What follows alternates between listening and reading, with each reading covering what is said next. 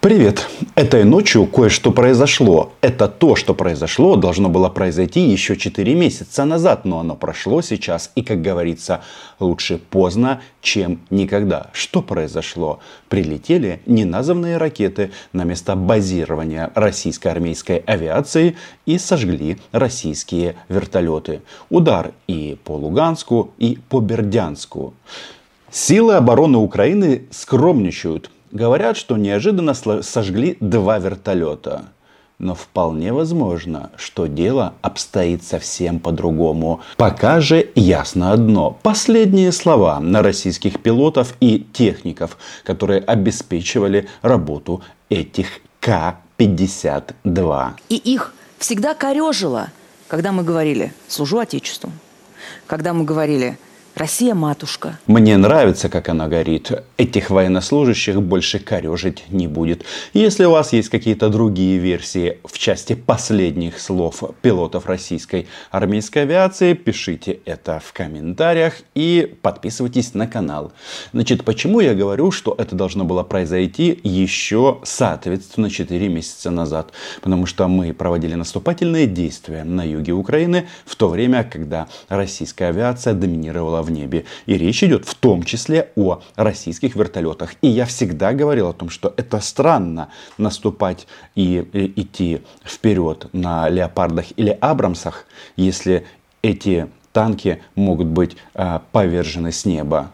А у нас, кстати, не всегда была возможность до них дотянуться. Но вот теперь наступил этот классный момент. То, что называется комплексность. Значит, а, на болотах там вой, конечно же, об этом не будут говорить по российскому телевизору. Там будут показывать Путина в Китае, которому сегодня Си Цзиньпин обязательно скажет, в следующий раз ты приедешь в Китай в город Хабаровск. Правда, он будет называться по-другому. Ну а пока у них беда. И в Луганске, и в Бердянске. Значит, что пишут товарищи, которые обслуживают ВКС Российской Федерации? А, значит, они тут нас некрасивым незнакомым словом называют, но как тут написано хохлы, да, что я могу сказать? А, наш хохол а, вам в рот не влезет. А если влезет, то вы от этого умрете. Ну, не будем делать вот эти вот грубые э, отсылы. Все же понятно э, российским оккупантам смерть. Так вот, э, они жалуются, что мы, то есть э, украинская армия нанесла удары атакам по местам базирования армейской авиации. Цитирую, это один из самых серьезных ударов за время СВО. Если не самый серьезный, есть потери и в людях, и в технике. В таких ситуациях мы всегда добавляем слово правильно Гойда. Значит, почему это принципиально важно, и это скажется на ситуации на линии фронта. Ну, возьмем Бердянск. Значит, до линии боевого соприкосновения там порядка 95-100 километров. Это значит, что К-52 с полной бомб, с полными баками взлетают и отправляются атаковать наши танки, в которых сидят наши солдаты. А теперь они этого делать не будут. И это прекрасно. А почему я говорю о том, что наша армия скромничает? Они заявили в официальной сводке, что уничтожено два российских вертолета. Но в том же Бердянске базировалось порядка 20 российских воздушных суден. В первую очередь идет речь о К-52. Это серьезное оружие. 20 вертолетов. И если, как нам обещали, нам поставили а, Атакамс в кассетном исполнении – так это же оно. Это то, что нужно. Потому что эти атакамс нужны для того, чтобы э, в первую очередь наносить удары по, по аэродромам. Значит, он взрывается над, а, соответственно, взлетно-посадочной полосой и не только, над всеми э, сооружениями, которые там установлены, и мелкими осколками прошивают все. И если вертолет, он красиво не сгорел сразу, то он уже никуда не полетит. Ну а если этим осколком прошила командира вертолета К-52, он тоже никуда не полетит. Его понесут вперед ногами, ну если, конечно, ноги остались, потому что а, бывает очень и очень по-разному. Так вот, если это так, то это круто. А, что говорит Маргарита по этому поводу? Она говорит о том, что мой диагноз, который я поставил еще когда работал в Москве, что российские нацисты еще будут болевать Украиной, он правильный. И Маргарита начинает кое-что понимать. А любой медик скажет, что когда тебя от чего-то тошнит, нужно перестать это принимать. И тебя перестанет тошнить. Поэтому чемодан, вокзал, Армения, Израиль, другие страны, которые не воюют со своими соседями, мы скучать здесь не будем. Симонян – это кладезь нацизма в Дольче Габбана или Версаче. Это ее любимые и народные бренды. Но, да, возможно, призывать любить рашку в именно самой дорогой западной одежде – это признак эм, мегапатриотизма. Хочу сразу сказать, что в Армению Симонян не пустят. А если пустят, то не выпустят. И что мы тут наблюдаем? Значит, а, я так думаю, что вот сегодня у Шойгу будет еще одно совещание. Дело в том, что тувинский маршал, его еще в войсках называют тувинский дегенерат, в российских войсках, сегодня проводил совещание по проблемам с артиллерией и снарядом. То есть он прямо признал, что и того, и другого не хватает. А все почему? Потому что работают национальные силы обороны Украины. И мы днем и ночью минусуем, минусуем и минусуем российских солдат и их артиллерийские системы. Уважаемые коллеги, в условиях специальной военной операции особенно важно быстро восполнять запасы средств поражения. Решение данной задачи напрямую зависит от способности предприятий нарастить выпуск ствольных артиллерийских систем, реактивных систем залпового огня, а также минимизировать сроки поставки войска федеральные органы исполнительной власти приняли меры по увеличению их производства. После этого прекрасного совещания Шойгу отправится, соответственно, проводить аналогичное, но теперь в части производства боевых вертолетов. Потому что, еще раз, только в Бердянске с большой вероятностью было порядка 20 вертолетов. Это очень и очень. И все оно в дырочках, даже если не горит оно не летает. А если оно не летает, оно не несет смерть. если речь идет об артиллерийских боеприпасах, то последняя надежда, а, соответственно, маньяка в бункере, который вот поехал сдавать Хабаровск Си Цзиньпину, это поставки из Ирана и Северной Кореи. Но специалисты говорят, что им это не поможет. Да, это всегда приносит нам проблемы. Но у северокорейских боеприпасов а мы ими тоже стреляли. Не спрашивайте, откуда у нас были северокорейские боеприпасы. С большой вероятностью Джо подарил их перед тем, как передать нам атакамсы. У них, знаете, какая есть особенность? Они классные, они прекрасные, но только никто толком не знает, где оно взорвется и куда полетит. Ну и самое неприятное, что оно может взорваться непосредственно на пусковой установке. Э, если речь идет о РСЗО, ну, в частности, Град. Почему? Потому что если в стране, в такой как Северная Корея, она же КНДР, проблемы с туалетной бумагой, то там не могут делать высокоточные боеприпасы. И такое оно кривое, косое, и куда летит, никто толком не знает. Убила Украина, убил Киев, убил Зеленский. Убила та самая Украина, которая, как сейчас уже совершенно понятно, слава богу, с треском проиграла это свое контрнаступление. У нас в таких ситуациях говорят, не говори гоп, пока не перепрыгнешь. Посмотрим, перепрыгнем или нет. А, все сложно. Все действительно очень сильно зависит от военных а, технологий, которыми мы располагаем. То есть все сводится к военно-техническому ответу.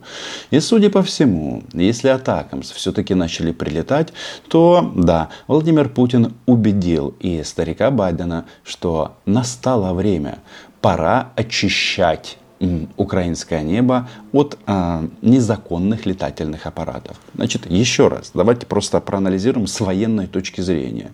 Если а, время подлета российской армейской авиации, ну то есть тех же К-52, увеличивается ну, со 100 километров, допустим, им надо преодолеть дистанцию, допустим, до 300, 200 или более, то это кардинально меняет а, расположение, расклад сил на поле боя. Ну, во-первых, если вертолет улететь надо 200 километров, то а, он тратит время, топливо, может приборы сломаться, а, заклинить что-то, он может сам по себе упасть. Моторесурс, на войне все это важно, все это деньги.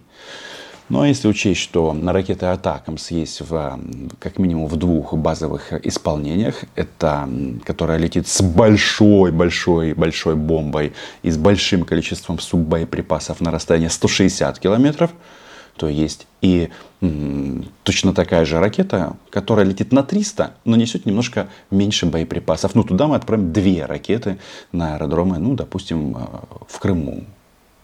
То есть в Крыму больше никто базироваться не будет из армейской авиации, если мы достигнем вот этого дела. А так, это будет значить, что и наступать будет проще. И пехоте, и танковым войскам, и так далее, и так далее. Это называется комплексное военное решение. Но будем смотреть. Подтверждение, оно обязательно найдется. Ну, а меня со своей стороны очень радует, что это такая ситуация, которая не анонсируется. Понимаете, вот мы привыкли, что американцы не всегда говорят, вот мы поставим Украине то-то, то-то и то-то а, в таком-то то количестве. А надо действовать, как было до. Значит, что я имею в виду? Когда начали нам поставлять ракеты «Харм», это ракеты, которые используются для поражения РЛС, радиостанции, там, в общем, с РЭБа и всякого такого. «Харм» ракета называется – она не ранит и не калечит, она уничтожает, то тоже никто ничего не говорил, не было никаких анонсов. Ну а потом россияне такие а, поковырялись в, разло... В сожженной своей военной технике и говорят, так это харм. Ну, я думаю, что должен быть сюрприз. Значит, почему я говорю о том, что Симонян это кладезь нацизма? Потому что они очень сильно сейчас завидуют армии Израиля, Цахалу. И они хотят сделать то же с нами, что Цахал делает в секторе Газа. Мы тут не будем дискутировать о правах человека, чрезмерно это или нет. Факт остается фактом, что нападению подвергся Израиль.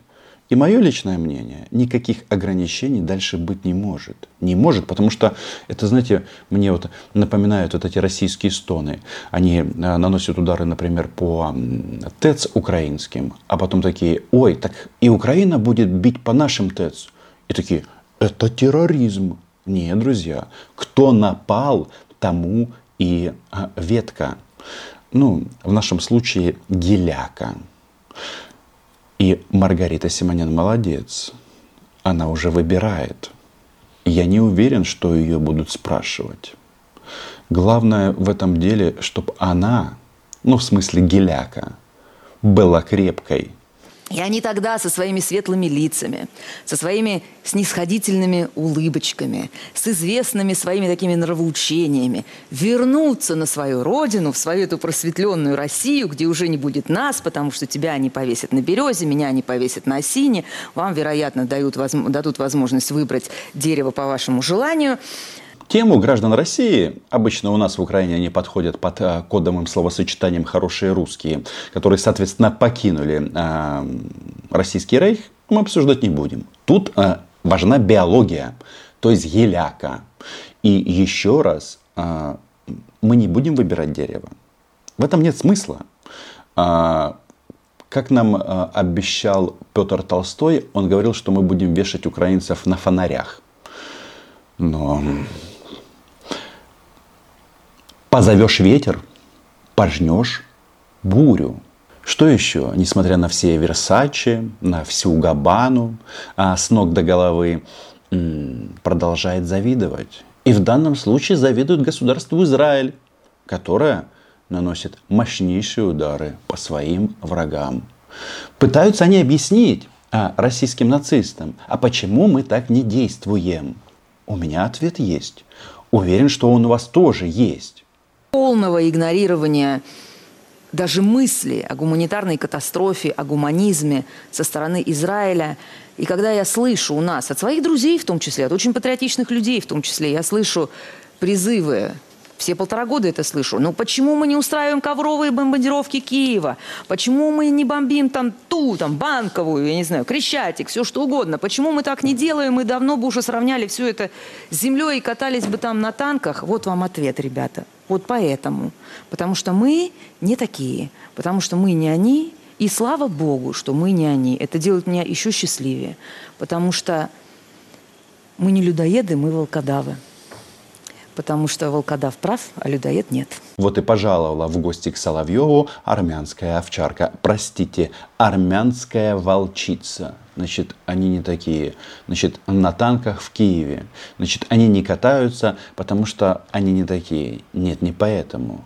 Они не катаются в Киеве на танках по той причине, что те, кто отправился кататься в Киев на танке, были убиты и уничтожены. И они с большим бы удовольствием бомбили бы и Киев, и другие украинские города. Они так делают в меру своих военных возможностей и военно-технических.